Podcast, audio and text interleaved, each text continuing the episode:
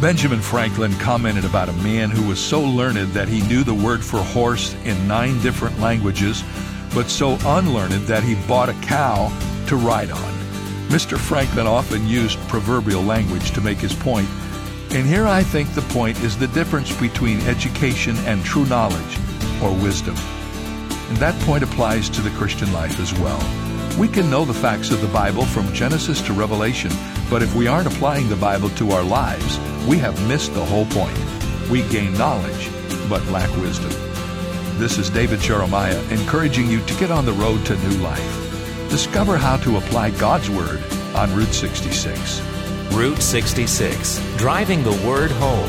Log on to Route66Life.com and get your roadmap for life. That's Route66Life.com. Route 66. Start your journey home today.